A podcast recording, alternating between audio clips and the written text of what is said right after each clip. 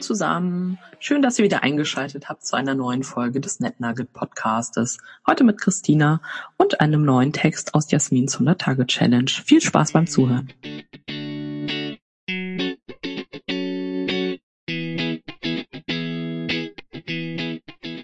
Gestern fragte mich meine Freundin, wie ich es schaffe, so viel zu schreiben und dann auch noch mit Kontext. Naja gut, in der Tat könnte ich auch einfach auf der Tastatur das A festhalten und damit die Seite füllen.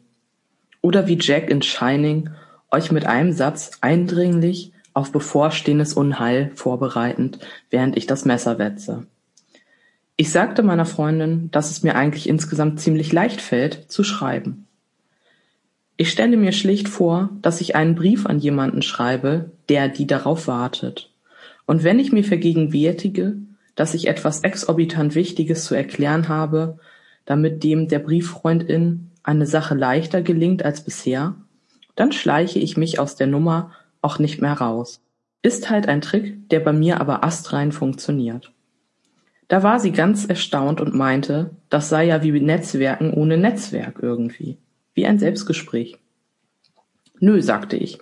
Ich weiß ja, dass das jemand mindestens Korrektur lesen muss, bevor es weitergeht, als in meinem Selbstversuchstagebuch. Selbst wenn mich hier alle ignorieren würden und ihren Rausch ausschliefen. Das Gefühl von Vernetztsein trägt man in sich, bevor man im echten Leben jemandem die eigenen wirren Ideen vorträgt und um Feedback bittet. Darüber dachte sie kurz nach und meinte dann, ob ich niemals das Gefühl hätte, einsam zu sein beim Schreiben. Ihr ginge das so. Nein, das Gefühl habe ich am wenigsten beim Schreiben. Das ist für mich vollständige Resonanz. Ich stelle mir zwar manche Fragen selber, nur um zu sehen, was ich darauf antworte. Bin manchmal selbst extrem überrascht. Manchmal rede ich auch mit dem Kätzchen McConaughey darüber. Aber ich spüre immer, dass irgendwer diese Frage in der Tat irgendwo hat und nur darauf wartet, die Antwort zu entdecken. Ich fragte sie, auf welche Frage sie noch eine Antwort suchte. Ja, da gäbe es viele. Und? Hast du es schon mal mit dem Schreiben an dich selber versucht, diese Fragen zu beantworten? Ihr wäret dann schon zu zweit.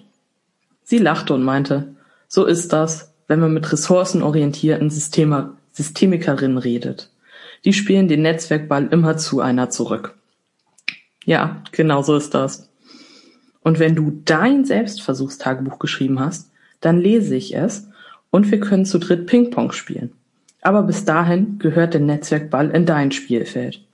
Heute Nacht begann ich in der Tat den ersten Kurztext. Klasse. Sie hat nun mit einem 200-Wörter-Projekt begonnen.